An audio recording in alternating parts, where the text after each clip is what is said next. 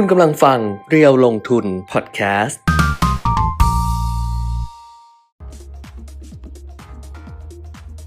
สวัสดีค่ะสวัสดีครับอัปเดตเทรนด์ลงทุนนะคะ วันนี้วันพฤหัสบดีที่ 8 ธันวาคม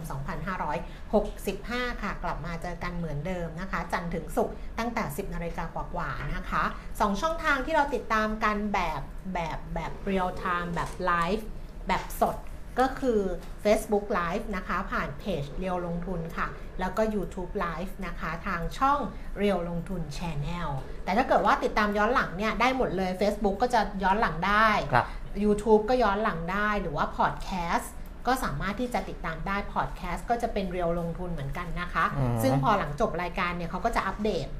ทีมงานน่ะน้องเขาก็จะอัปเดตไปที่เขาเรียกอัปเดตเหรอไม่ใช่เขาเรียก เออเขาเรียกอัพอะอ่าอัปโหลดอะก็อัปโหลดอัปโหลดอะเอาไปอืมที่พอดแคสต์ด้วยครับแล้วก็ใน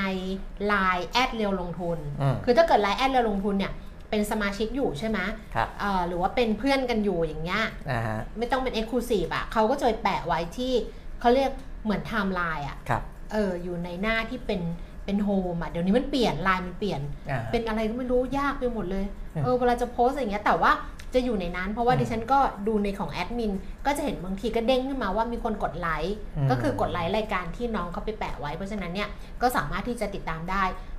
หลากหลายช่องทางมาก อันนี้ไม่รวมทวิตเตอร์ที่คุณเป็ดมิกก็จะมี tweet tweet อะไรบางอย่าง แต่ไม่ได้ไม่ได้ไม่ได้ไม่ได้ไปโพสต์ไม่ไม่ก็นะเออไปแชร์จะในเป็น Twitter แต่นะทวิตอ่แบบว่าแต่ว่าในเออทวิตเตอร์มีข้อมูลใช่อื่น ๆ ที่ที่อ่าก็จะโพสต์ขึ้นไปอยู่แล้วเออ นะครับเพนั่ราะนแหละฉะนั้นในใน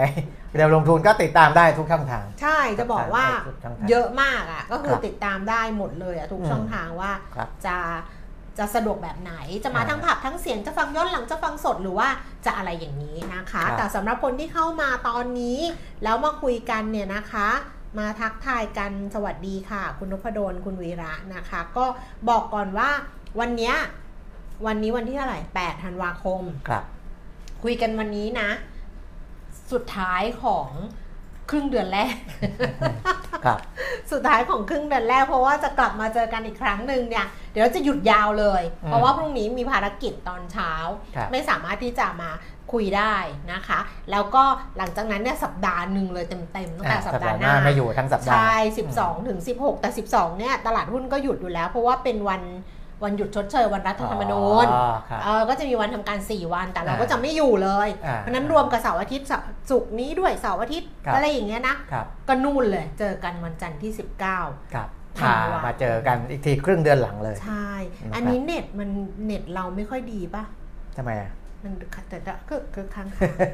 ไม่นะ ปกตินะเหรอเออปกติ เออเออแต่ว่าเวลาผมไม่ของดิฉันขยับน่ะตัวนี่มันจะเหมือนนิ่งๆเนาะ มันเหมือนไม่ไม่แต่ขเมื่ยัอบกี้มันหยุดจริงๆ เพราะว่าเออเออเน็ตดิฉันน่ะมีปัญหาตั้งแต่เมื่อวานแหละเน็ตอ๋อที่แบบตั้งอะไรเงี้ยอ๋อมันมีกระตุกกระตุกอยู่หน่อยนะ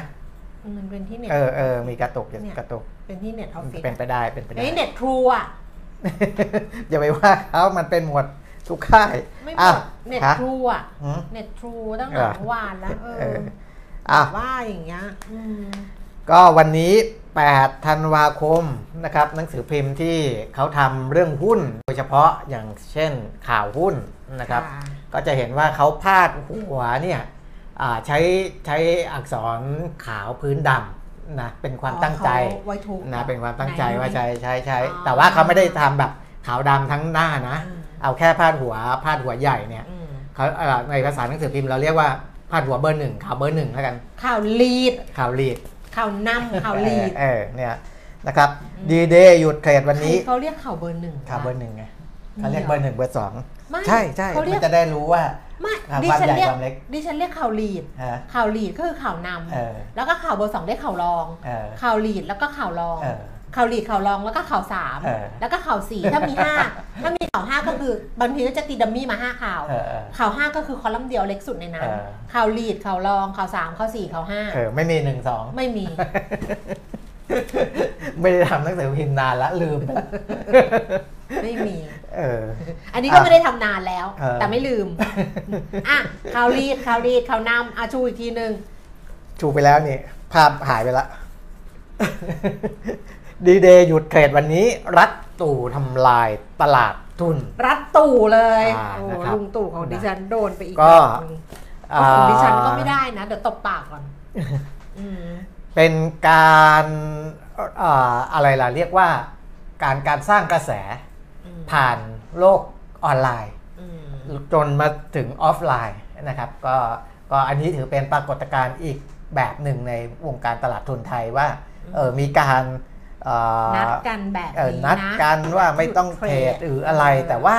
เท่าที่ดูดูมูลค่าการซื้อขายเนี่ยอืมตอนนี้เทรดไปแล้ว 12 นาทีอืม4,832 ล้านแล้วอืมนะถ้ายังเป็นในอัตรานี้นะครับ4,900 ล้านแล้วอืมถ้ายังเป็นอัตรานี้เนี่ยนั่นหมายความว่าบวกเข้าไปอีกเท่าตัว ไม่ถึงครึ่งชั่วโมงเนี่ยก็ประมาณ 8 9พันล้านถ้าเกิดหมื่นล้านครึ่งชั่วโมงได้แปดพันเก้าพันล้านก็อะปกติ ก็ปกติเออ ก็คือไม่ได้มีนั่นผลแสดงว่าอะไรพลังของรายย่อยวันนี้ที่บอกว่าจะแสดงพลังเนี่ยน่าจะไม่เห็นผล น่าจะไม่เห็นผลนะ อันนี้ดูจากมูลค่าการซื้อขายนะ อืมเพราะว่าถ้าการแสดงพลังเห็นผลจริงเนี่ยมูลค่าการซื้อขายควรจะน้อยกว่าหลันี้กร้อยล้านอะ อะควรจะน้อยกว่านี้ เออต้องร้อยกว่านี้นะครัอะบคือไม่ถึงพันล้านอะเหต้ตุองให้แบบ ที่พลังรายย่อยไม่ค่อยเห็นผลเนี่ยส่วนหนึ่งนะครับ เคยผมบอกไปหลายครั้งแล้วนะผมให้ข้อสังเกตมาตั้งแต่เห็นนักลงทุนต่างชาติมีสัดส่วนเพิ่มขึ้นเยอะๆแล้ว ว่าตอนนี้ผู้ที่ทรงอิทธิพลจริง ๆ ในตลาดทุนไทยเนี่ยไม่ใช่รายย่อยแล้วค่ะนะครับจริงๆก็ไม่ใช่รายย่อยมานานแล้วเพราะว่ารายย่อยเนี่ยเสียงค่อนข้างแตกนะพลังค่อนข้างแตก คือไม่ได้ไปคนบางคนซื้อบางคนขายแต่ว่าอ่าต่างชาติหรือกองทุนเนี่ยเวลาเขาเขาจะซื้อหรือจะขายมักจะเป็นไปในทิศทางเดียวกันเออเพราะฉะนั้นพลังเขาจะเยอะอยู่แล้ว แต่ยิ่งสัดส่วนเขาเยอะด้วยนะครับมาเก็ตแชร์ของต่างชาติเมื่อวานเทรดเนี่ยฝั่งซื้อเนี่ย56.5%ของทั้งตลาดเกือบจะ 60%แล้วนะค่ะฝั่งขาย 54%ของทั้งตลาด เพราะฉะนั้นมันเกินครึ่งไปเยอะแล้วค่ะนะครับ เพราะฉะนั้นเราก็จะเห็นว่าเนี่ยอันเนี้ยเป็นเหตุผลหนึ่งว่าเอ่อเวลาตลาดจะขึ้นจะลงจะบวกจะลบเนี่ยนักลงทุนต่างชาติจะมีผลค่อนข้างเยอะอืมนะครับ แล้วก็การแสดงพลังของ รายย่อยก็จะไม่ค่อยมีผลกับตลาดเท่าไหร่นะครับ เดี๋ยวผมค่อยมาสรุปเรื่องอาการซื้อขายอีกที แต่อันนี้พูดถึงการแสดงพลังของนักลงทุนรายย่อยนะครับอืมในขณะที่เมื่อวานอ่าที่มีอ่าคนถามมาแสดงความเห็นมาในในไลฟ์ว่าเอ่อการแสดงพลังอะไรมีผลไหมเนี่ย ก็ยืนยันอีกทีหนึ่งด้วยคำตอบของรัฐมนตรีว่าการกระทรวงการคลังนะครับ คุณอาคมเติมพิทยาภัยศิษย์นักข่าวก็ไปถาม บอกว่าเนี่ยเขามีการคัดค้านกันเยอะแยะเลยนะรายย่อยเขาก็รวมพลังกันอ่ารัฐมนตรีว่าการกระทรวงการคลังบอกว่า เขาจะรายย่อยเขาจะรวมพลังหยุดซื้อขายก็คงไปห้ามเขาไม่ได้ แต่ว่ากระทรวงการคลังเนี่ยอ่ามีคือคือคคณะรัฐมนตรีได้เห็นชอบไปแล้วก็จะเดินนะหน้าแล้วก็ไม่ต่อเปลี่ยนละอ่าเดินหน้าต่อไปเดินหน้าต่อไป แล้วก็ได้อธิบายไปหมดแล้วนะก็บอกกระทรวงการคลังชี้แจงรายละเอียด วัตถุประสงค์อะไรไปหมดแล้วนะไม่มีการเปลี่ยนแปลงนะครับอะอันนี้ตอกย้ำอีกทีหนึ่งเรื่องภาษีการขายหุ้นค่ะนะครับส่วนโควิดจีนก็ดูเหมือนทิศทางจะดีขึ้นอะเมื่นะอครัวาบนมีข่าวแชร์กันเต็มหมดเลยว่าว่าจีนผ่อนคลายตั้งใช่หลายเรื่องก็ก็นั่นแหละก็สิบแล้วสเต็ปที่บอกเออะอสิบสเต็ปแล้วเขาก็แล้วเขาก็บอกกันว่าเขาก็ทำออกมาเป็นมีมอะเออว่าจีนจะผ่อนคลายโควิดเนี่ยครับใช้เวลาเท่าไหร่ ก็บอกว่าสิบ สิบแล้วก็บอกว่าสิบเดือนเหรอสิบมันส์เหรออืมสิบเก้าแปดเจ็ดหกห้าอย่างนี้ก็ดีสิบวันแต่อย่างนั้นนะไม่นะแต่ว่าคงไม่เร็วอะฮะไม่ไม่เก่งเลยเอาละสิบเก้าแปดเจ็ดหกห้าคือสิบวิเอาก็นับถอยหลังไง เอาเหรอสิบเอวิเลยอเหรอไม่ใช่สิบวัน เขาออกมาแบบขำๆกันไงเออเออ ว่าเนี่ยจะแบบ จะจะจะจะคลายแบบว่าจะเออเออผ่อนคลายเมื่อไหร่เออสิบเทนอย่างเงี้ยเอออ๋อสิบเดือนเหรอเทนมันเหรอโนสิบเก้าแปดเจ็ดหกห้าสี่สามมันคือสิบวิเอออู้อ่าบ้าบ้าไม่ค่อยเก็ตเนาะโอ้ยากอะเราอะก็ยากอยู่เอ่อ ก็เป็นสัญญาณที่ดีขึ้นอย่างที่บอกอะอ่านะว่าก็แต่ว่ามันก็เป็นเรื่องที่อะไรผ่อนคลายการตรวจนู่นตรวจนี่ไงอืมการกักตัวอยู่ที่อ่าบ้านให้ออกไปข้างนอกอะไรแต่มันมันมันมันดูดีขึ้นนะค่ะแต่ว่ายังไม่ได้มีผลอะไรค่ะอ่ากับกับในระบบเศรษฐกิจกับตลาดเท่าไหร่ แต่เขาก็นะครับแต่บอกว่ามันก็แบบทำให้เห็นว่าเอออาจจะแบบคลายทุกอย่างใช่อะไรเงี้ยเร็วกว่าที่ คิดไว้ แต่ในเชิงของการตั้งรับหรือเปอะล่าในเชิงของนักวิเคราะห์ของบ้านเราอะก็อืมไม่จำเป็นต้องรอให้ผ่อนคลายเต็มรูปแบบไงเขาก็จะเริ่มออกมาแล้วว่าอาจอ่าหุ้นตัวไหนที่ได้รับผลดีจากการที่จีนจะผ่อนคลายกฎไอ้ควบคุมโควิด -19 อะไรเงี้ยก็เริ่มเตรียมเตรียมๆกันได้แล้วนะครับ โดยตัวเลขผู้ติดเชื้อที่แสดงอาการของจีนเนี่ยจาก 5,000 กว่ายังดีนะครับอืมที่ไม่ไม่เพิ่มไปเรื่อยๆอืม นะแล้วก็ลดลงมาเหลือ 4,000 กว่า วันนี้เหลือ 4,000 ต้นๆละ4,079 คนนะครับทั้งโลกเนี่ยเอ่อตัวเลขรวมของเมื่อวานก็ต่ำกว่า 5 0 0แสนละ 482,000 คนนะครับแต่ว่าเสียชีวิตยังเกินพันอยู่นะ1,187คน แต่พันต้นๆก็ยังพอยอมรับได้นะครับสหรัฐอเมริกา 318 คนเสียชีวิต ญี่ปุ่น 211 แล้วก็บราซิล 170 คนมี 3 ประเทศที่เสียชีวิตเกิน 100 คนต่อวันตอนนี้นะครับ อะอันนี้ในเรื่องของโควิด ถือว่าเป็นเรื่องดีแล้วกันนะครับ คือตอนนี้เราลุ้นจีนอย่างเดียวแหละนะคืออาถ้าถ้าอย่างที่คุณแก้มบอกนะว่าว่าอ่าเล่นเล่สินบกันเก้าเนี่ยแปดเจ็ดอ่าหก19ห้า8 7สี่สามมันอาจจะเร็วก็ได้อืนะมมันอาจจะเร็วก็ได้เออเกิดเขาอาจตัดสินใจปุ๊บปั๊บปุ๊บปั๊บขึ้นมา แล้วมันก็ก็อันนั้นเนี่ยไอ้ข่าวดีมันจะทะลักเข้ามาในในตลาดอ่าทุน ได้ค่อนข้างเร็วนะครับ ค่ะอะเดี๋ยวไปดูในตลาดต่างประเทศกันก่อนนะ ซึ่งตลาดจหุ้รินงมันๆไม่อะขยับปัจจัยมันไม่ค่อยมีปัจจัยใหม่ตอนเนี้ยมันอะเขาจะแบบเออใกล้คริสต์มาสจิงกะเบลแล้ว ส่วนหนึ่งพักหรือเปล่า อีกส่วนหนึ่งคือเงินเฟ้อสหรัฐเนี่ยอืมวันที่ 13อืมนะ13ธันวาถึงจะถึงจะเห็นเงินเฟ้อในงวดล่าสุดอืมเพราะฉะนั้นในช่วงก่อนที่จะเห็นเนี่ยตอนเนี้ยที่บอกว่าอ่า เจอโรมพาวเวลพูดอย่างนั้นอย่างนี้มันรับข่าวไปหมดแล้วอืมมันมันมันไม่มีอะไรที่จะเข้ามาเล่นแล้วในตลาดถ้าพูดถึงสหรัฐอเมริกานะของบ้านเราก็อ่าอาจจะยังมีเรื่องท่องเที่ยวมีเรื่องอาส่งออกมีเรื่องเงินเฟ้อชะลออะไรที่เล่นกันไปได้ได้บ้างแต่ มันก็ไม่ได้ชัดเจนนะครับคือคือมันแล้วก็รับรับข่าวไปหมดแล้วล่ะรับข่าวไปหมดแล้วล่ะนะตอนนี้เราถึงเห็นดัชนีเนี่ยอ่าไม่ว่าจะเป็นทางฝั่งอเมริกายุโรปหรือของประเทศไทยเรา เปอร์เซ็นต์การเปลี่ยนแปลงนี้ไม่ค่อยเยอะ ใช่ใช่นะครับแต่มีเมื่อวานเนี้ยที่อืมจะเยอะๆหน่อยก็ แล้วต่อเนื่องมาถึงวันนี้ก็คือครับฮ่องกงอะไรอย่างเงี้ยเออแต่ว่าญี่ปุ่นก็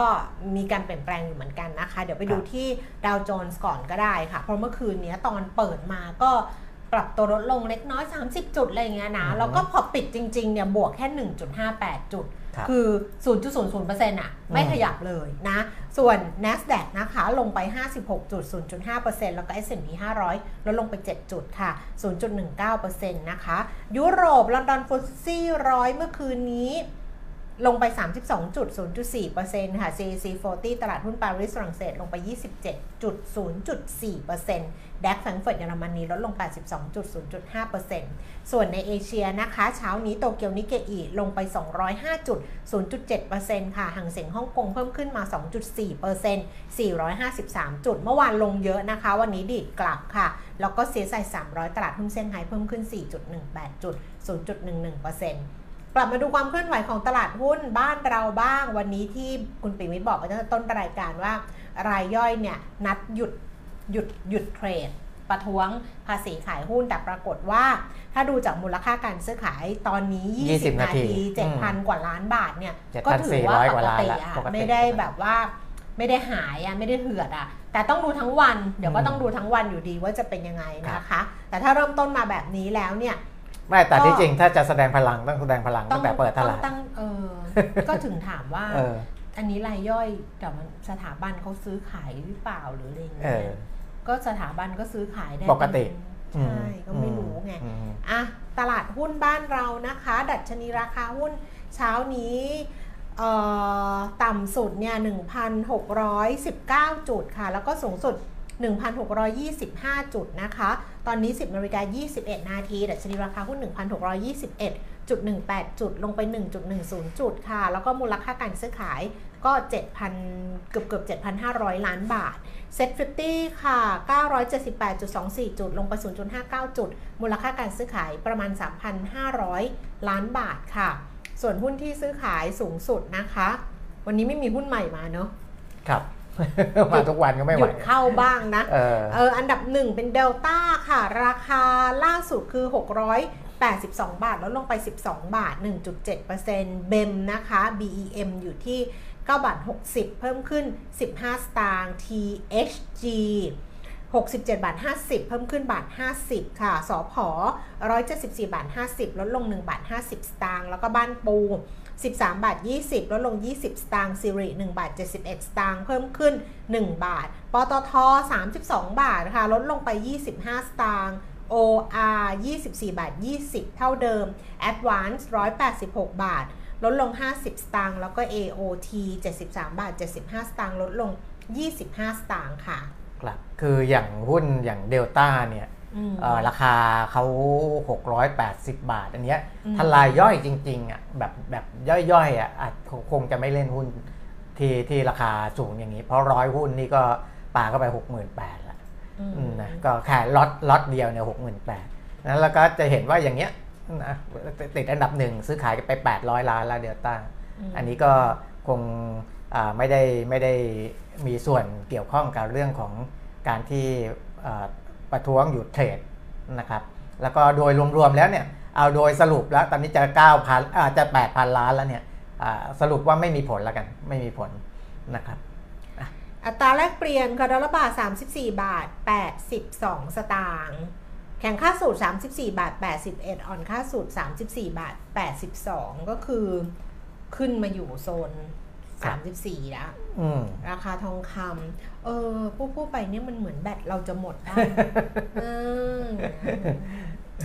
เอ้ยนอนก็เยอะ 1,774 เหรียญต่อออนซ์นะคะราคาครับเช้านี้สำหรับราคาทองคำ29,350 29,450 ค่ะ แล้วก็น้ำมันนะคะเบรนท์77 เหรียญ77 เซนต์ต่อบาร์เรลเพิ่มขึ้น 60 เซนต์77 77อืม 77 77เออ เจ็ดเจ็ดเจ็ดเจ็ดเหมือนเบอร์โทรศัพท์ดิฉันเลย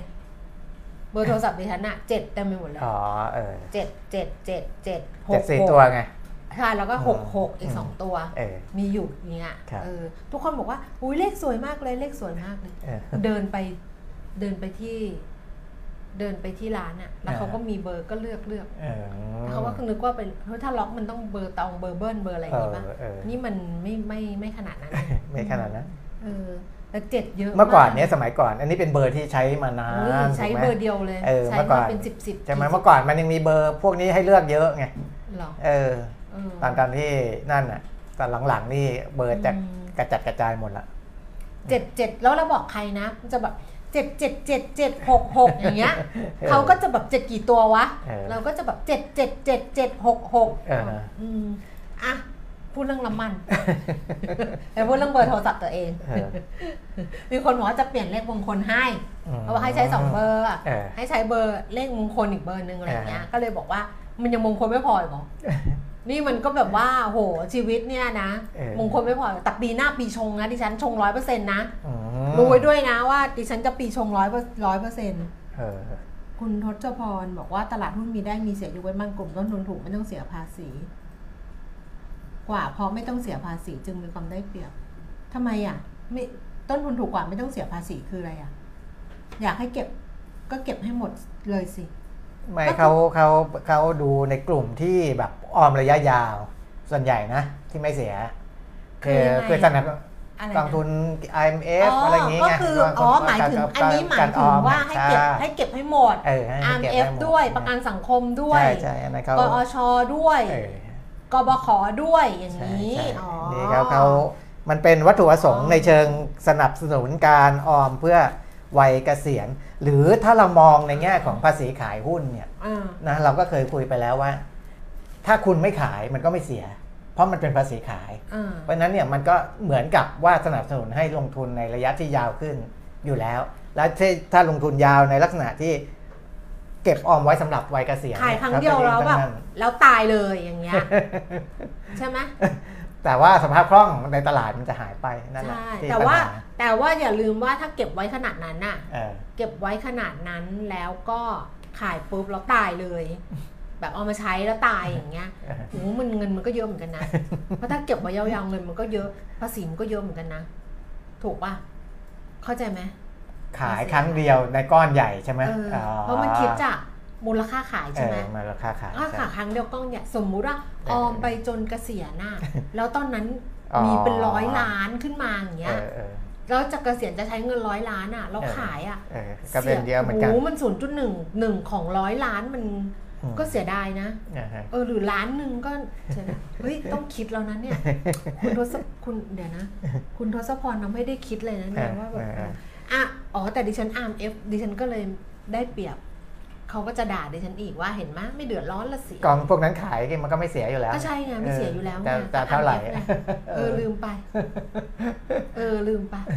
ถึงตอนนั้นขายร้อยล้านก็ไม่เสียสัไม่กเสียบาทไม่เสียไม่เสียสักสลึงเออเออเพราะลืเขามสไปนับสนุนไว้อยู่แล้วเออมโอ้ยิ่งพูดยิ่งไปใหญ่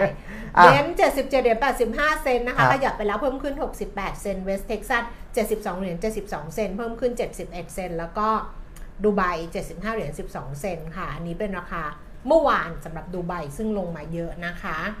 เอ่อเอาหมดแล้วนี่ ราคาทองคำราคาน้ำมันอัตราแลครักบเปลี่ยนครับอ๋อ แต่ก็มีประเด็นก็คือที่คุณทศพรพูดก็หมายความว่า ถ้าจะเก็บก็เก็บให้หมดครับคือกองทุนกองทุนเพราะกองทุนตราสารหนี้อะครับก็ยังเก็บเลย ถึงกองทุนตราสารหนี้จะลงทุนยาวไหมมียาวไหมก็มีนะ มันก็ตามอายุอะ มันก็ยาวสิสิบปีอะไรอย่างเงี้ย เอมันก็อมีมันก็ยาวนะ แล้วบางทีก็ไม่ได้ขายเหมือนกันนะ กองทุนตราสารหนี้อือหือโอ้ช่างมันเถอะเหนื่อยละ เอาเป็นว่านะวันนี้เนี่ยที่คุยกันเรื่องของการนัดกันหยุดเทรดหุ้นสำหรับครับบรรดานักลงทุนรายย่อยที่รวมพลังกันผ่านโซเชียลครับถ้าดูจากตรงนี้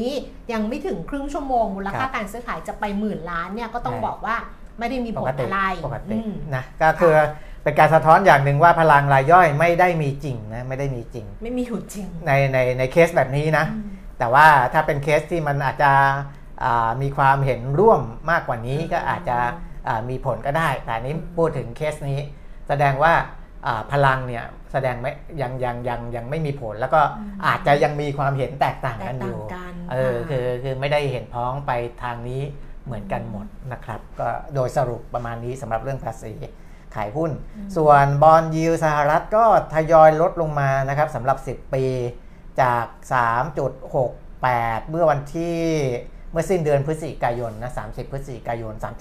3.68 ตอนนี้เนี่ยลงมาเรื่อยๆเรื่อยๆ จนเหลือ 3.42 แล้วนะครับ3.42%สำหรับ 10 ปี ส่วน 2 ปี 4.26%ลงมาจาก 4.34 ของเมื่อวานนะครับอ่าก็อันนี้ของของ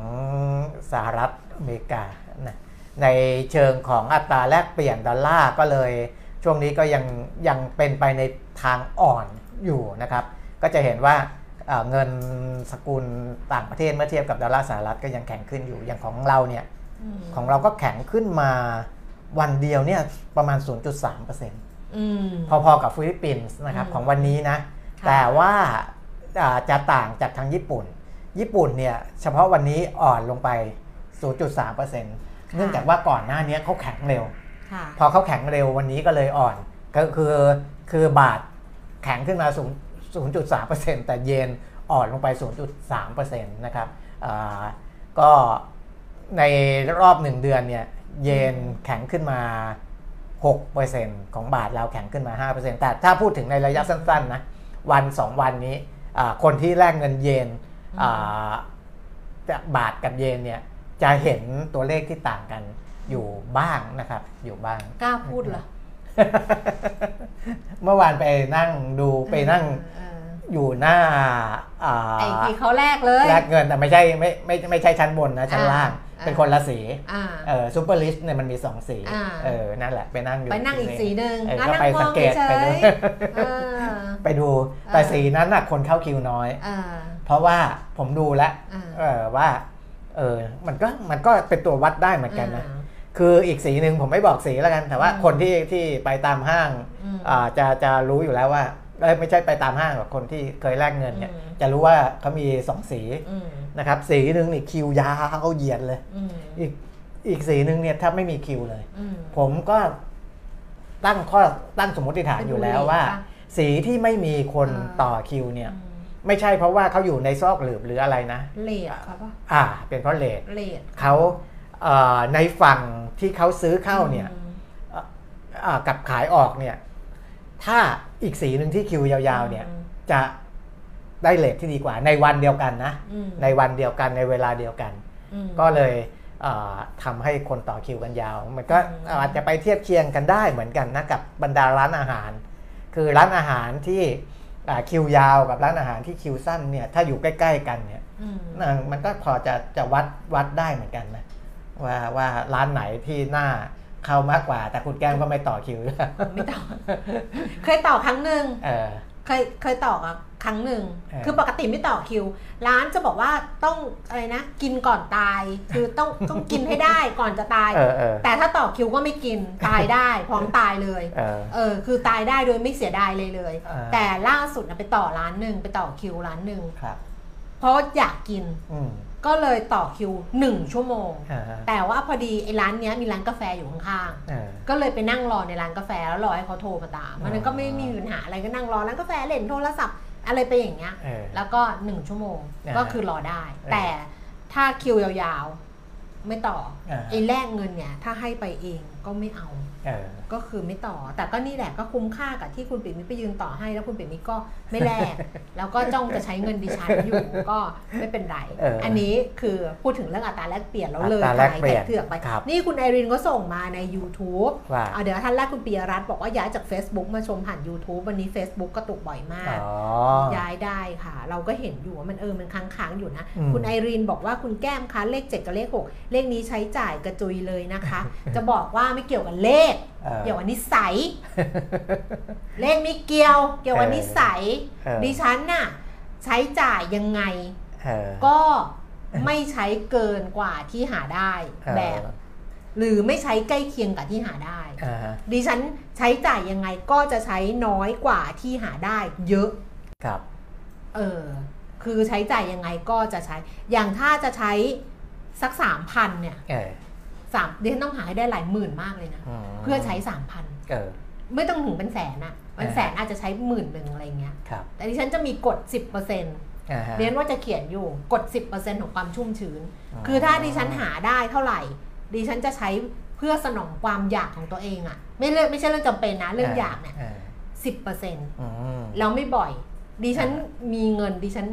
เวลามีรายได้ก้อนหนึ่งครับ เขาถามว่าออมเท่าไหร่อ่าฮะค่ารายได้พิเศษ ครับ ออมเท่าไหร่ดิฉันออมร้อยค่ะ เออ คือเก็บหมดค่ะ อ่าไม่ใช้ค่ะ อืม เพราะฉะนั้นมันไม่เกี่ยวกับเลข เกี่ยวกับนิสัย นี่คุยกันเนี่ยทางโซเชียลแบบคุยกันในพับลิกนะเออเออเออ เลยพูดว่านิสัย แต่ถ้าคุยกับเพื่อนเพื่อนบอกอุ้ยเนี่ยกูเลขกูไม่ดี มันเกี่ยวกับสันดานมึงเราจะบอกเพื่อนแบบนี้ อันนี้ถือว่าไม่ได้เอาเอาเรคคอร์ดนะเอาเรคคอร์ด เออ เอ่อถ้าพูดผ่านสาธารณะก็จะบอกว่ามันเกี่ยวกับนิสัยค่ะ ถูกแต่ถ้าเกิดเพื่อนนะบอกว่าโอ้เนี่ยเนี่ยหมอบอกให้กูเปลี่ยนเลขเพราะว่ากูใช้เยอะบอกไม่เกี่ยวกับเลขเกี่ยวกับสันดานมึงเกี่ยวกับสันดานมึงล้วนๆอันนี้เออเพื่อนก็จะไม่กล้าคุยด้วย เพราะว่าเพื่อนจะไม่คุยเรื่องนี้เออถ้าใครมาคุยเวลามีใครมาคุยเรื่องเพื่อนคุยเรื่องนี้ พอบอกเพื่อนอีกคนนึงว่าเฮ้ยนี่มาคุยเรื่องนี้ไอ้นั่นจะบอกว่ามันกล้ามากเลยนะที่มาคุยอะเออเคยด่าเพื่อนไปแล้วนะเออเออ บอกว่าเพื่อนบอกว่าไม่มีเงินค่าเทอมให้ลูกครับ พูดจนมันบอกว่าสำนึกผิดแล้วเออก็เลยถามว่า เลี้ยงลูกยังไงไม่มีเงินค่าเทอมให้ลูก เออ ตัวเองทำงานอะไร สามีทำงานอะไร บ้านมึงมีฐานะยังไง เออเออ แล้วมาพูดไม่มีเงินค่าเทอมให้ลูกพูดออกมาได้ยังไง ย้อนกลับไปดูตัวเองสิพูดอยู่ครึ่งชั่วโมงอะเออเออคือจริง ๆ มีรายได้ แต่ว่าที่ไม่มีมีรายได้มึงไม่พจ่าอยเพเยราะอะว่าจะใช้เยอะ ใช้เยอะ ใช้เยอะเกินไป ใช้เยอะเกินพูดครับ ครึ่งชั่วโมงจนมันรู้สึกว่าอืมมันเล่าให้เราฟังทำไมวะ เออ เออเพราะมันก็โดนด่าอยู่ดีเพื่อนอีกคนก็เลยบอกมันก็กล้านะ ที่โทรมาหามึงอะนี่เป็นแบบนี้ อะ เจ็ดเจ็ดเจ็ดเมื่อกี้ที่พูดว่า ที่บอกว่ามีคนจะให้เลขมงคลแล้วบอกว่าไม่เอาอ่าฮเพราะว่าที่มีเนี่ยมงคลพออยู่แล้ว คุณอลินเขาก็บอกว่าเลข 7 7 7 6 6 6เนี่ยเป็นเลขสวยไม่ใช่เลขมงคลไม่ดิฉันพูดว่ามีคนเขาจะให้เขาจะเอามาให้ดิฉันเลขมงคลอ่าดิแต่ฉันก็ไม่เอาบอกเขาว่าไม่เอาเพราะว่า แค่นี้ดิฉันก็ทำงานไม่ไหวอยู่แล้ว คือเลขมงคลเงินมันต้องเข้าใช่ไหมเออเอองานมันต้องเข้าใช่ไหมนะฮะคือถ้ามงคลกว่านี้กูก็ไม่ไหวแล้วไงคะ อันเนี้ยคือความหมายว่าเออไม่ไหวแล้วค่ะ แบบพอแล้ว เออ ซึ่งก็ไม่เกี่ยวกับเลขเอออันนี้เกี่ยวกับความสามารถล้วนเออๆยืดตัวด้วยการพูดจังหวะนี้ประมาณอันนี้เล่าให้ฟังเฉยๆไม่ได้อะไรนะคะเล่าให้ฟังเฉยเออๆเออเล่าลักษณะคุยโวโอ้อวดเฉย ไม่คือคืออ่าอย่างคุณแก้มเนี่ยพูดถึงเลขพูดถึงอะไรเนี่ย ชื่อนะการละกินีอ๋อออะไรนี้ก็ไม่ก็ไม่สน นะเพราะนั้นไม่ไม่ได้ไม่ได้เชื่อเรื่องพวกนี้เอ๋อไม่ไม่ไม่ไม่ดิฉันมูเออเออ ปีชงเนี่ยดิฉันไปดิฉันไปแก้เอาไปแก้สิปีชงแก้ดิฉันแก้ดิฉันเออทำทำทุกอย่างเลยเออเออไหว้พระบนบานสารเก่าทำหมดเลยเออเออแต่ว่าจะให้ไปเปลี่ยนอะไรเงี้ยดิฉันจะไม่เปลี่ยนเออเข้าใจไหมชื่อเนี่ยเกิดวันพุธเออฝันชนกอะมีการากินีสองตัวเออไม่รู้ตัวไหนแหละยอยอหหญิญิงงชอช้างอะไรเนี่ยแหละอืมมีการากินีสองตัวดิฉันบอกว่าไม่เปลี่ยนเอออืมไม่เปลี่ยน ดูสิ เอาสิจะเป็นยังไงอย่างนี้เออเออเออให้เปลี่ยนบอกเลขโทรศัพท์มือถือเนี่ยเลขไม่ดีนะไม่ดิฉันไม่เปลี่ยนเออดิฉันไม่เปลี่ยนหรอกคือจะไม่ให้เปลี่ยนอะไรดิฉันไม่เปลี่ยน แต่ถ้าปีชงนี่แก้ปีชงแก้เสื้อใส่สีตามวัน กูใส่สีตามวันค่ะ วันจันทร์ไม่ใส่สีแดงวันอังคารไม่ใส่สีเหลืองสีขาวเออเป็นยังไงคะเออเออแต่ว่าจะให้เปลี่ยนอะไรพวกนี้ ไม่เปลี่ยนค่ะอืมอะเอ้าวกลับมาคุยไปได้ตั้ง ไม่วันวันนี้วันสุดท้ายของครึ่งปีแรกไงก็เลยไปเรื่อยเลยเยอะนะครับเอออะคนก็ดูเยอะนะ ดูเยอะอุ้ยนี่พูดจนเวียนหัวไปหมดอะอะเอ่อกลัเดี๋บยวนะฮะดูเยอะแล้วกดไลค์กดเลิฟให้ด้วยนะนี่คุยไปตั้งเยอะเออก็ดีเหมือนกันนะคุยอย่างเงี้ยครับ เออ สีเขียวถูกถูกกว่าสีส้ม อะถูกถูกที่ชมพูบอกอันนี้พูดถึงไอ้ไอ้แลกเปลี่ยนแลกเปลี่ยนนะครับ ก็คือแถวยาวกว่า นี่ไงคุณไกรวันก็บอกสีเขียวสดเออสีเขียวสดชื่นกว่าสีส้มแต่ว่าคนส่วนใหญ่จะรู้ไง แต่ว่าเออบางคนเนี่ยเขาอาจจะไม่ได้แลกเยอะ เขาเออออาจจะไม่เซเรียสว่าความแตกต่างกันนิดนึงอืมเหมือนเราไปต่างประเทศอะอืมผมไปที่สิงคโปร์อย่างเงี้ยอืมคือไปในตลาดอะเราก็อาจจะแลกเงินไปไม่พอไปไปเขาเรียกตลาดไหมไอ้ที่ย่านย่านช้อปปิ้งเขาอะนะเออเออเขาก็จะมีบูธไอ้ให้แลก ที่เป็นเออให้แลกเงินเยอะแยะเลยแต่จริงๆเลทมันไม่เท่ากันหรอกอืมถ้าเราไปสังเกตไปไล่ดูจริงๆแต่ว่า เนื่องด้วยว่าเราแลกนิดนิดๆหน่อยอืมๆอ่าเราก็จะไม่สนใจว่าโอ้โหต้องเดินไปตรงบูธนั้นถึงจะได้เลทนี้อะไรเราเจอตรงไหนเราก็แต่ดิเข้าฉันเล่าไปแล้วนี่ตอนที่ว่าดิฉันไปยุโรปแล้วแลกไปหมื่นเดียวหมื่นบาทอะเออแล้วมันก็ไม่พอใช่ปะเออแล้วหลังจากทริปยุโรปอะก็ไปเกาหลีอืมก็มีทริปก็รู้ว่ายุโรปเนี่ย ไม่พอเว้ยอ่าคือโง่ไงอืมค่าเงินมันต่างกัน ตอนไปเกาหลีแลกไปสามหมื่นสี่หมื่นบาทอะเออใช้เงินวอนใช้ยังไงก็ไม่หมดอะเออเปิดบูธเลยเออแลกให้น้องที่ไปด้วยเออเออแลกกับพี่ เปิดบูธแลกเองรับแลกเปลี่ยนเงินตาเออกับในกรุ๊ปที่ไปอ่าฮะเออเพราะว่าเอาไปเยอะเกินไงตอนไปเออเกาหลีไงอืมแต่ไปไปญี่ปุ่นคุณปิ่นไม่แลกเงินค่ะอะตอนนี้มาเรื่องของเอ่ออาจ ถ้าดูการซื้อขายเมื่อวานเนี้ยนะครับ คือนักลงทุนต่างชาติเนี่ยโอ้ตั้งแต่ต้นเดือน บอกว่าบอกว่าบอกว่าว่าคุณเป็นมิตรน้องตามบอกที่ไม่แลกกลับไปแลกที่ญี่ปุ่นหรือเปล่าคะไม่มีค่ะไม่มีเรื่องแบบนี้เกิดขึ้น ไม่มีค่ะอะไรเมื่อวานอะก็มีคนในนี่นะ เดี๋ยวนะจริงๆไปแลกที่ญี่ปุ่นเออเราเนี่อยย่าไปพูด บาทอาจจะไปแลกยากแต่ถ้าเป็นดอลลาร์อาจอืจะมอาเราจอจะย่าไปง่ายพูด นี่ไงคุณฮะคุณอูส่งมาบอกว่าแอบฮะแลกไว้เนี่ย travel card แน่ ๆ เลยค่ะเออก็เลยบอกไม่น่าจะทำอะไรแบบนั้นนะคะ อ้าวไปเรื่องอื่นเอ่อพูดถึงฟันฟลอของนักลงทุนต่างชาติค่ะเนี่ยนะครับ ตั้งแต่ถ้าถ้าเรานับตั้งแต่ต้นเดือนธันวานะขายสุทธิมาตลอด แต่เมื่อวานนี้พลิกกลับมาซื้อสุทธิ พันสี่ร้อยเก้าล้านพันสี่ร้อยสิบล้านบาทอะตัวเลขกลมอืมๆนะครับทำให้เหลือขายสุทธิของเดือนธันวาเนี่ยหนึ่งถึงเจ็ดธันวาหกพันเจ็ดร้อยเจ็ดสิบหกล้านบาทนะครับอืมอันนั้นก็เป็นสัญญาณเหมือนกันว่าอ่าจริง ๆ วันก่อนที่คุยกันก็คุณแก้มก็ตั้งข้อสังเกตไว้แล้วว่า ที่ขายสุทธิออกมาน่าจะเป็นการขายทำกำไรปกติ ไม่น่าจะเกี่ยวกับเออเรื่องภาษี เพราะว่ามันนะครับมันก็แบบถ้าหุ้นขึ้นแล้วเขาปลายปีใช่ปะแล้วเขาอืมกำไรเขาก็ปรับพอร์ตไปรอบนึงอะไรอย่างงี้หรือเปล่าไงเอออืมนะอันนี้ก็อันนี้คิดเอง สะท้อนให้เห็นว่าต่างประเทศเนี่ยถึงแม้ว่าเรื่องภาษียังคุยกันอยู่นะแต่ถ้าเป็นการขายเพื่อที่จะอ่าไม่เห็นด้วยกับเรื่องภาษีหรืออะไรเนี่ย มันก็ก็ไม่น่าจะกลับมาซื้อได้เร็วนะครับ ก็แต่ว่าตอนนี้น่าจะไม่ใช่ น่าจะเป็นเรื่องของการปรับพอร์ตการขายทำกำไรเป็นปกติ แต่ว่าเขาก็ต้องดันให้สุดนะ คือหน่วยงานคนที่เกี่ยวข้องกับคนที่แบบครับที่เขาขัดขัดขานขานอะเขาเออต้องดันแบบสุดสุดริมอะอืมแต่ถึงดันยังไงเนี่ย อย่างที่คุณปิ่มมิบอกไว้ว่า ทางคลังก็บอกว่าไม่ เพราะว่า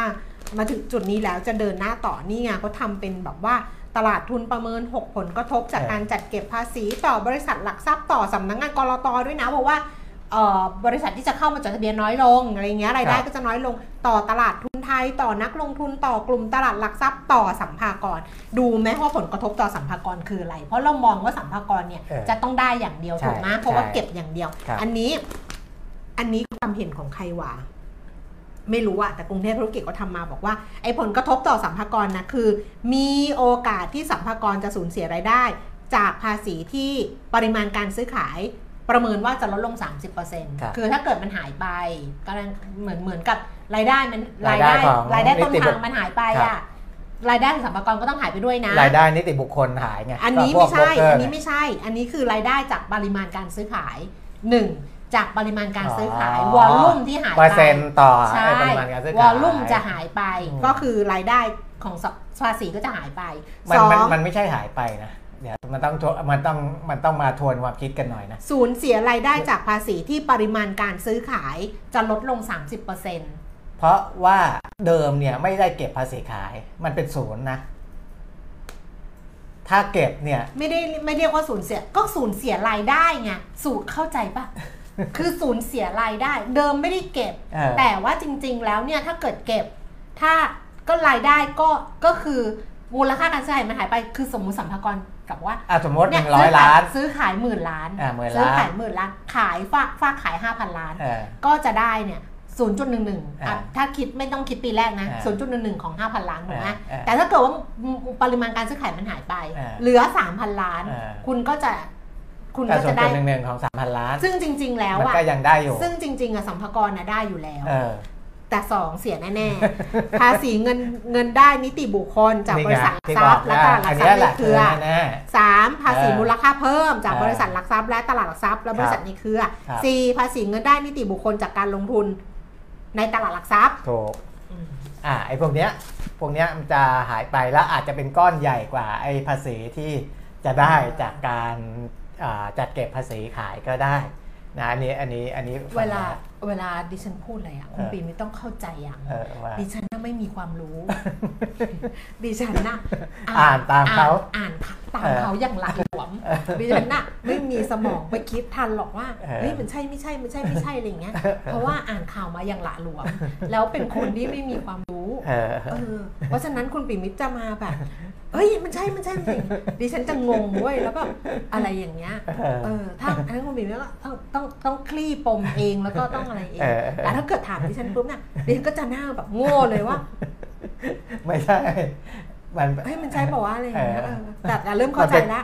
เออเริ่มเข้าใจแล้วนะ เริ่มเข้าใจเริ่มเข้าใจ แต่มันจะเข้าใจช้า เพราะเราเราอะไม่ใช่คนหนึ่งไม่ได้แบบไม่ได้เก่งฉลาดโอ้โหแบบกินปลาเออถึงจะกินปลาเยอะแต่มันไม่ช่วยแล้วไงครับเอออะก็คือยังไงสัมภากระได้แหละจากภาษีขายเออแต่ส่วนที่เสียก็มีเออซึ่งมีมันต้องไปชั่งน้ำหนักกันมีว่าไอ้ส่วนที่จะเสียไปจากภาษีนิติบุคคล ซึ่ง เวลาวอลลุ่มหายไปรายได้ของบล็อกเกอร์หายไปเวลาอ่ารายได้หายการจ่ายภาษีนิติบุคคลมันก็หายไปมันก็จะไปดูต้องไปคำนวณทั้งหมด ซึ่งว่ถ้าพูดมันจะยังไงพูดแบบพูดแทนสัมภากระนะ อย่าโกรธนะเออถ้าพูดแทนสัมภากระอย่าโกรธนะอืมรายย่อยอย่าโกรธนะแต่คิดว่าอะไรรู้ว่าว่าเหมือนเราคนเราเราเป็นคนซื้อขายของอะเออแบบไอ้ไอ้พวกเนี้ยอดไม่ได้หรอกเออ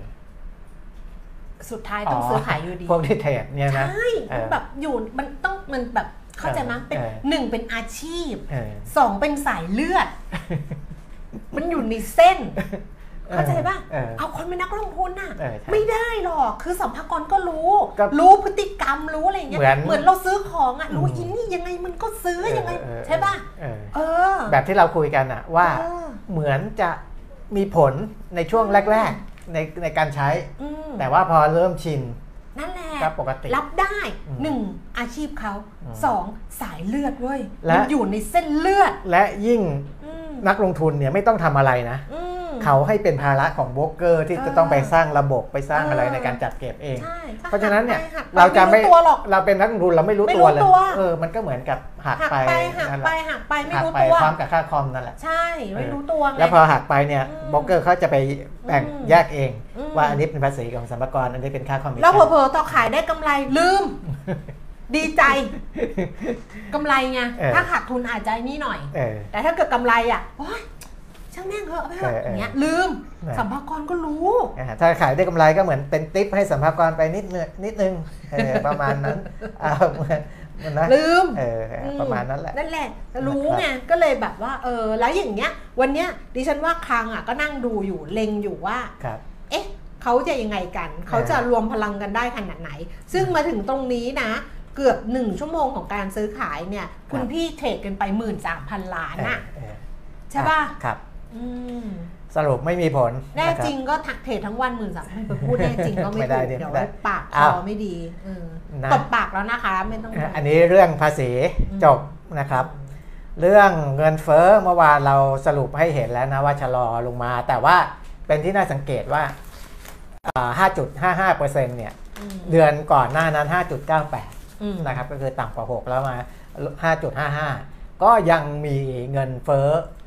สูงกว่าในกรอบอยู่เยอะแหละอืมนะครับ และถ้าเราไปเจาะลึกข้างในจริงๆเนี่ยเงินเฟ้อของเดือนอาเดือนพฤศจิกายนนะครับ ปกติเดือนก่อนๆหน้านี้จะมาจากฝั่งของ cost push เป็นหลักอืมนะครับคือคือต้นต้นทุนพลังงานต้นทุนนู่นนี่นั่นมันขึ้น แต่ว่าเราเริ่มเห็นภาพชัดเจนขึ้นว่าในเดือนพฤศจิกายนเนี่ยเงินเฟ้อในหลาย ๆ ตัวมาจากฝั่งดีมานพูแล้วนะครับอืมคือฝั่งของกำลังซื้อที่มันมันมีมากขึ้นนะครับอือหือเอ่อเป็นการดึงให้ราคาสินค้าเนี่ยเอ่อเพิ่มขึ้นมา นั่นนั่นคือถ้ามองในแง่ของการฟื้นตัวของเศรษฐกิจเป็นเรื่องที่ดีอืม เป็นเรื่องที่ดี แต่ว่าถ้ามองในแง่ของเงินเฟ้อก็อาจจะยังน่าเป็นห่วงอยู่ เพราะว่าก็การจัดการเอ่อบริหารจัดการก็อาจจะ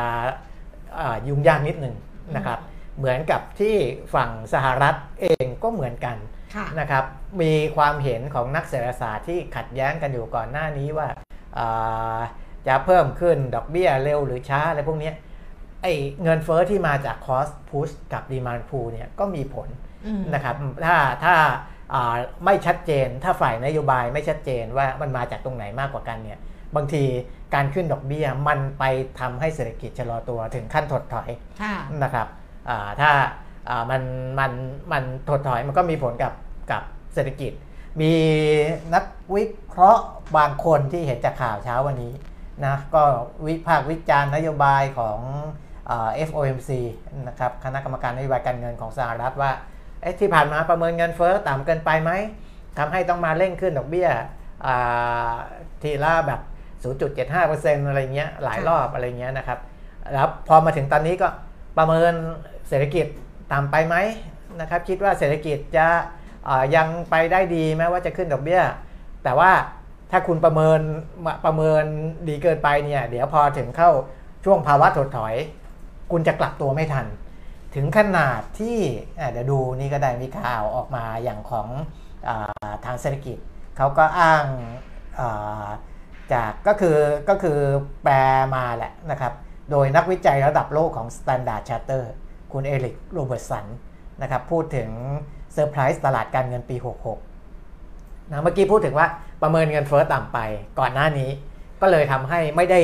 เตรียมการขึ้นดอกเบี้ยไว้แต่นั้นเนิ่นอืมแล้วก็มาขึ้น เป็น step ที่ค่อนข้างกว้างนะค่อนข้างสูง แต่ถ้าประเมินเศรษฐกิจต่ำไปเนี่ยพอเศรษฐกิจถดถอยในต้นปีหน้า อาจจะแตกตื่น แล้วก็คุณโรเบิร์ตสันเนี่ยบอกว่าอาจจะมีการปรับลดอัตราดอกเบี้ยในปีหน้าด้วยนะอืมเพราะว่าถ้าเห็นเศรษฐกิจถดถอยรุนแรงในครึ่งปีแรกเนี่ยเอ่อครึ่งปีหลังอาจจะเริ่มปรับลดดอกเบี้ยเลยนะลงมาถึงประมาณ 2%ของปีหน้า แต่ว่า เรายังไม่เห็นความเห็นนี้กับนักเศรษฐศาสตร์คนอื่น ๆ ทั่วไปนะ เพราะว่าคนอื่น ๆ ทั่วไปเนี่ยจะไม่คิดว่าดอกเบี้ยขึ้นแล้วจะลงเร็วถึงขนาดว่าปีหน้าจะลงนะครับ ต้องข้ามไปอย่างน้อย 1 ปีแหละแต่นี้เราเริ่มเห็นแล้วว่า เอออถ้าประเมินต่ำเกินไปพอเห็นเศรษฐกิจถดถอยเนี่ยคุณจะแบบโอ้อ่าอะไรนะก็คือแตกตื่นตื่นเต้นถึงขนาดต้องปรับลงดอกเบี้ยเพื่อที่จะช่วยกระตุ้นเศรษฐกิจ หรือเปล่านะครับ อันนี้เป็นอ่าความเห็นแต่ว่า StanChart หรือว่า Standard Charter นี่ก็ถือว่าเป็นเป็นอ่าสถาบันการเงินหนึ่งที่ที่เราต้องฟังอะนะครับอ่านั่นคือเรื่องดอกเบี้ยนะครับ ส่วนเรื่องของราคาน้ำมันอ่าเนี่ยนะครับคุณเอริกโรเบิร์ตสันนี่จะมองไปในแบบเป็นเป็นเป็นโทนเดียวกันค่ะนะครับ เช่นมองเศรษฐกิจถดถอย เศรษฐกิจถดถอยปุ๊บ ดอกเบี้ย แทนที่จะขึ้นต่อต้องลง อีกตัวหนึ่งที่จะต้องลงก็คือราคาน้ำมันนะครับเขามองราคาน้ำมันเบรนท์เนี่ยอาจจะดิ่งลงไปเหลือแค่ 40 เหรียญสหรัฐต่อบาร์เรลในปีหน้านะครับเพราะเป็นเรื่องของดิมานเรื่องของความความต้องการที่มันหายไปจากตลาดนะครับอะก็มีมุมมองอย่างนี้นะครับมีมุมมองอย่างนี้ ส่วนราคาทองคำอะเขามองว่าราคาทองคำจะ พุ่งขึ้น 30%นะครับ เพราะพอคนโยกจากสินทรัพย์เสี่ยงมาสินทรัพย์ปลอดภัยเนี่ยจะไปที่ตลาดทองคำด้วยนะครับ ในขณะที่สินทรัพย์เสี่ยงอีกตัวหนึ่งคือคริปโตเคอเรนซีหรือว่าบิตบิตคอยจะราคาซุดตัวลงไปนะครับ อันนี้เขามองไปที่ 5,000 ดอลลาร์เลยนะ ซึ่งาจะลดลงถึง 70%จากราคาปัจจุบันนี้อ๋ออันนี้ก็มอง โดยสรุปนะครับก็คืออาทาง Stan Chart ที่เป็นนักวิเคราะห์ นักวิจัยของเขาเนี่ยมองว่าปีหน้าเศรษฐกิจถดถอยอืมนะครับ สินทรัพย์เสี่ยงมีโอกาสลดตัว สินทรัพย์ปลอดภัยอย่างทองคำมีโอกาสอ่าเป็นบวกนะครับ ราคาปรับตัวเพิ่มขึ้นอืมนะอะก็ก็สรุปประมาณนี้นะครับ ส่วน อาอีกเรื่องหนึ่งในในเชิงของคริปโตเคอเรนซีเนี่ยนะครับผมอ่าได้รับบทความจากสำนักงานคณะกรรมการกำกับหลักทรัพย์และตลาดหลักทรัพย์ แต่ปีนี้ไอ้ข่าวเด่นนะมันต้องมีข่าวคริปโตนะคริปที่โตข่าวเด่นที่มันปะอ๋อข่าใช่วเด่นแบบว่าขก็องจะโลมีกนะสรุปของโลกข่าวนะเด่นน่ะเออใช่สรุปข่าวเด่นน่ะมันต้องมีคริปโตอะมันต้องคมีรับแน่อ่าเนี่ยกรตเขาก็สรุปมาให้เหมือนกันๆนะครับอืมก็นี่น่าสนใจเป็นเรื่องอา กรตกับทิศทางการกำกับดูแลสินทรัพย์ดิจิทัลนะครับอืมถึงเราจะลงทุนไม่ลงทุนแต่ควรจะรับรู้ไว้เหมือนกันนะครับ เพราะว่าเอ่อในปีนี้เนี่ยมีเหตุการณ์ใหญ่ ๆ เกิดขึ้นในตลาดคริปโตเนี่ยนะครับแบบเยอะมากอะการล่มสลายของเออลูน่าเทอร่าอืม USD อืมนะครับอ่า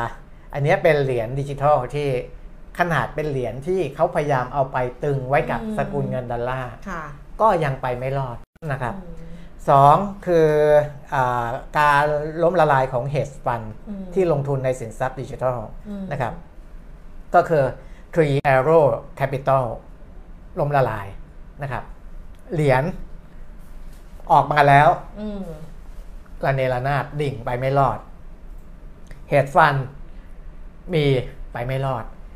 ที่ใหญ่กว่านั้นที่เพิ่งเกิดเมื่อเร็วนี้อืมก็คือว่า แพลตฟอร์มซื้อขายสินทรัพย์ดิจิทัลรายใหญ่ของโลก FTX อืมก็ไปไม่รอด แล้ว FTX เนี่ยเป็นคนออก FTT ออกเหรียญ ก็พาให้เหรียญ FTT นี่ระเนระนาดไปด้วยอืมนะครับนั้นเราเจอเหตุการณ์ใหญ่ ๆ ประมาณเนี้ยในปีอันนี้เกิดขึ้นในปี 2565 เลยนะครับ เพราะฉะนั้นอ่าทางก.ล.ต.บ้านเราเองซึ่ง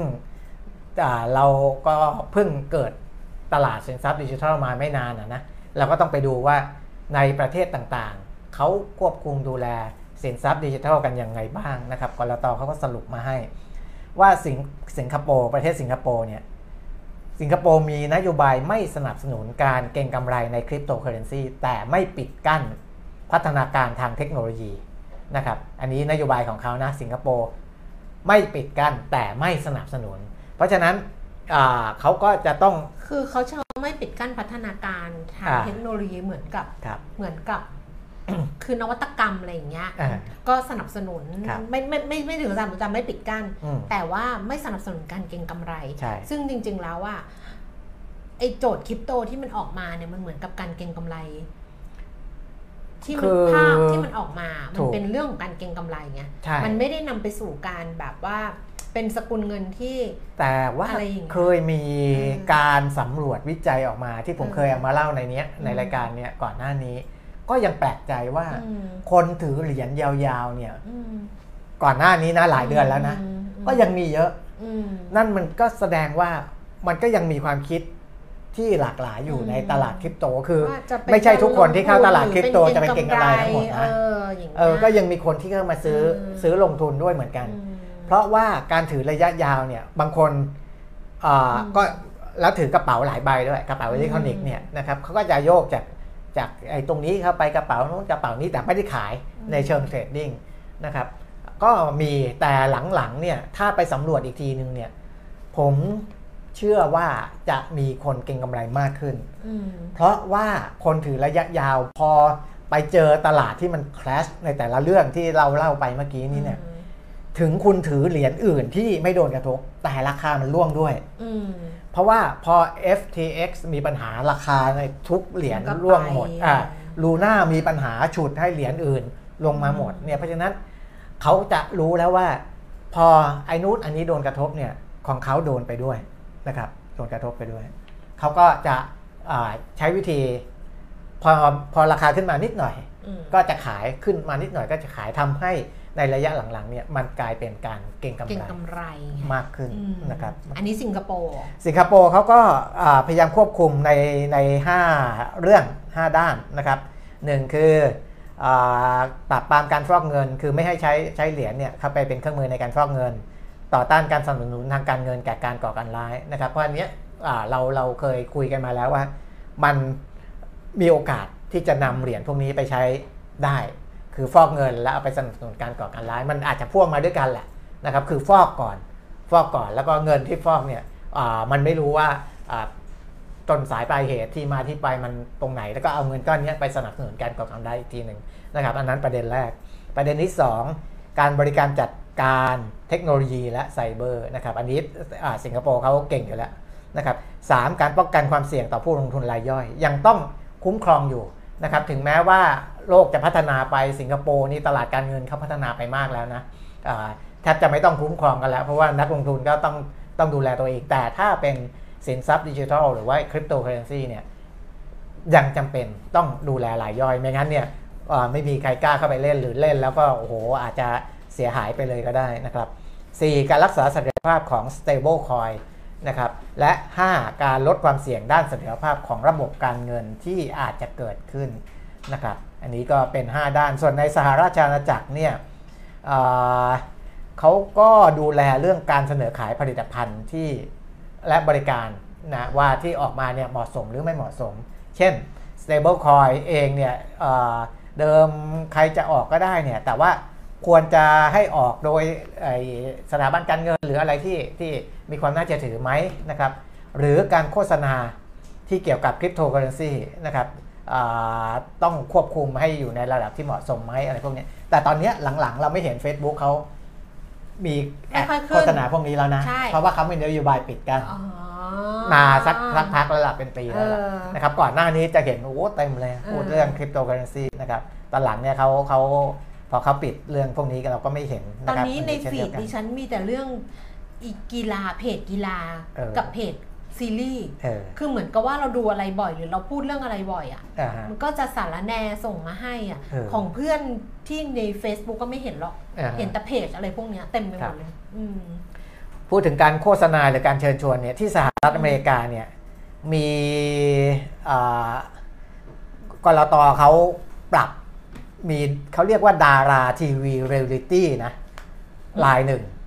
นะครับ ดาที่ราดาราทีวีเรียลิตี้รายหนึ่งอันนี้ก.ล.ต.ก.ล.ต.เขาบอกแปลมา ก็เป็นเขาบอกแปลมาจากบูมเบอร์ก็บูมเบอก็ร์ก็คือใช้คำว่าเออดาราเออดาดาราราทีทีวีวีเออวาเลก็เออเนี่ยก็เออเรียลิตี้เออภาษาเนี่ยนะครับอืมกรณีโปรโมทสินทรัพย์ดิจิทัลนะอืมซึ่งพิจารณาได้ว่าเป็นหลักทรัพย์ตามกฎหมายของสหรัฐ แต่ว่าโฆษณาผ่านอินสตาแกรมของตัวเองอย่างผิดกฎหมายและไม่เหมาะสมอืมก็อ่าบุคคลดังกล่าวเนี้ย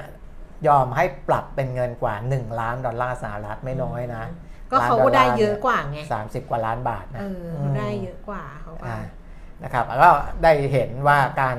การไปโฆษณาเนี่ยเหมือนโฆษณาเหล้าโฆษณาเบียร์โฆษณาอะไรเงี้ยนะครับถ้าเป็นคนดังเนี่ยไปทำอย่างนี้ไม่ได้นะครับมีบทลงโทษนะก็อ่าสินทรัพย์ดิจิทัลก็เหมือนกันนะครับไม่เห็นพี่แจ็คแกถือขวดนี่เหรอใช่พี่แจ็คอะแจ็คสันหวังอะอ๋อ อันนั้นโฆษณาได้เลย ไม่รู้โฆษณาเปล่าแต่แกกอดขวดอยู่เออเออไม่บอกยี่ห้อกอดขวดอ่าฮะเกาะปากเอออะนะก็ในฐานะที่อ่าเราเป็นนักลงทุน สิ่งที่เราทำได้ก็คือรู้รู้เท่าทันอืมนะรู้เท่าทันเขาจะโฆษณาอะไรก็ปล่อยเขาแต่ว่าเรารู้เท่าทันว่า อันนั้นคือการโฆษณาชวนเชื่อนะเราจะเชื่อเขาหรือไม่เชื่อ ก็อยู่ที่เราอีกทีหนึ่ง ถ้าเรามีอ่าภูมิคุ้มกัน ในเชิงความรู้ความเข้าใจเพียงพอเราก็โฆษณาอะไรมันก็ทำอะไรเราไม่ได้นะครับถูกค่ะนั่นอืมประมาณนี้เออถูกทุกเรื่องแหละ ไม่ว่าจะเป็นถูกคริปโตเคอเรนซีไม่ว่าจะเป็นเออเครื่องดื่ม ไม่ว่าจะเป็นแชร์ลูกแชร์ลูโซ่กโซ่เออไม่ว่าจะเป็นแชร์ทองคำไม่ว่าจะเป็นอะไรอย่างเงี้ยครับอืมก็คิดคิดว่านี่มันเงินเราแล้วเงินหายากแค่นั้นเองเออเออ ไม่ว่าจะเป็นร้านนวดร้านเล็บร้านทำผมที่ชอบขายแพ็กเกจแต่ผมก็โดนไปเยอะนะฮะไปฟิตหนุ่งฟิตเนสอะไรเงี้ยถ้าเจอเซลล์นะเอโอ้อพี่ต้องจ้างเทรนเนอร์นู่นนี้นั้นเราก็โดนอยู่นะ อันนั้นเราเราภูมิคุ้มกันเราไม่พอคุ้มกันที่จะต่ำภูมิคุ้มกันต่เมื่อวานที่ฉันไปทำเล็บก็ถามพี่ซื้อแพ็คไม่ซื้อเออแพ็คว่าราคาเป็น member เดี๋ยวฉันบอกไม่ค่ะำเออหน้านิ่งๆด้วยนะอ่าไม่ค่ะเขาบอกประหยัดก่อนนะคะ บอกพี่มีเงินจ่ายค่ะเออยังไง อวดอวดด้วยหน้าอวดอวดพี่มีเงินจ่ายค่ะ ไม่ถ้าเกิดซื้อแล้วเขาปิดร้านไปอะเออทำต้องไปตามที่ไหนอะมันเหนื่อยไงอืมใช่ป่ะอืมแต่ถ้าเกิดว่าอันไหนที่เราซื้อแล้วเรารู้สึกว่า เออมันไม่มันมันไม่ไปอะครับอันนี้ไปแล้วก็พอพอประมาณอย่างเงี้ยเออเออมันก็จะไม่มันก็จะไม่เหนื่อยอะนั่นแหละมันขึ้น เราต้องจิตแข็งแข็งๆหน่อยอะ คุณปิ่มมีต้องจิตแข็งแข็งๆหน่อยที่คุณไม่แลกเงินคุณยังจิตแข็งเลยบ้าบอคุณเอาเงินไปเสียให้ฟิตเนสเออโดยที่แบบว่าบ้านคุณมีลู่วิ่งนะเมื่อวานเขาเห็นเขาเห็นตรงยูนิลิเวอร์มีฟิตเนสเปิด 24 ชั่วโมงอยู่ใกล้บ้านเนี่ยเขาบอกว่าโอ้ยเรามาออกกำลังกายเมื่อไหร่ก็ได้สิอะไรเงี้ยแบบว่าเปิด 24 ชั่วโมงเราสามารถมาได้เลยบอกอ๋อเดี๋ยวนะอย่าลืมไปที่บ้านมีลู่วิ่งนะอันนั้นก็ 24 ชั่วโมงเหมือนกันเออลืมไปลืมไป ลืมมองของใต้ตัว นี่เราจะต้องไม่อยู่แล้วนะ เราจะต้องครัไปบแล้วแล้วไปละก็เราจะเจอกันอีกครั้งหนึงเนี่ยเดี๋ยวเจมส์เขาจะขึ้นขึ้นแจ้งเตือนไว้ให้อะตั้งครับซึ่งจะนานเลยว่าเรียวลงทุนจะงดไลฟ์ตั้งแต่วันที่ 9 ถึงวันที่ 18 18 มันเป็นวันอาทิตย์อยู่แล้วไงก็เอา9ถึง 16 ก็ได้ดูเออทรมานน้อยหน่อย แต่ว่า 17 ก็ไม่เจอ เพราะ 17เป็นวันเสาร์เออ9ถึง 16 ธันวาคม แล้วจะกลับมาเจอกันอีกครั้งหนึ่งวันที่เออ19 ธันวาคมครับ แล้วกลับมาเจอกันแป๊บหนึ่ง บอกให้ไว้ก่อนละกันว่าเออเดี๋ยวกลับมาเจอ 19 ธันวาคมนะคะ ช่วงนี้ก็รักษาสุขสุขภาพก็เห็นคนไปเที่ยวกันเยอะใช่เออเราก็ขอไปเที่ยวบ้างแล้วเดี๋ยวแบบว่ามีอะไรก็คอยติดตามในเพจเราลงทุนนะคงไม่มีอะไรที่แบบว่า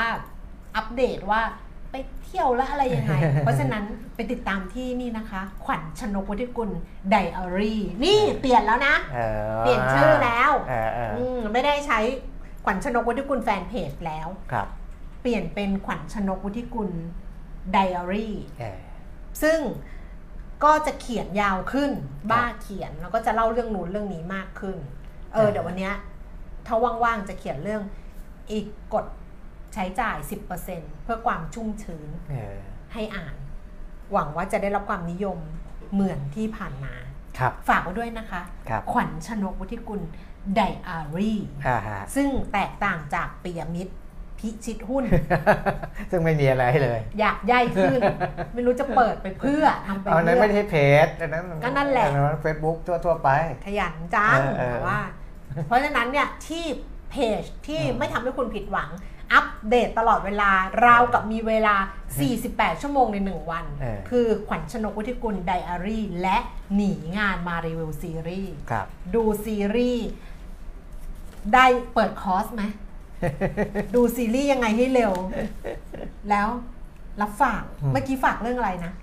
อ๋อ ฝากให้ไปอ่านนะจำไม่ได้ ฝากเรื่องอะไรอ้าว เดี๋ยวกลับมาเจอกันนู่นเลยนะคะ 19 ธันวาคม ครับ แบบสุขภาพแข็งแรงทุกคน แล้วครับเดี๋ยวเรากลับมาเจอกัน วันนี้เราส่งคนไปแล้วนะคะ สวัสดีสวัสค่ะดีครับ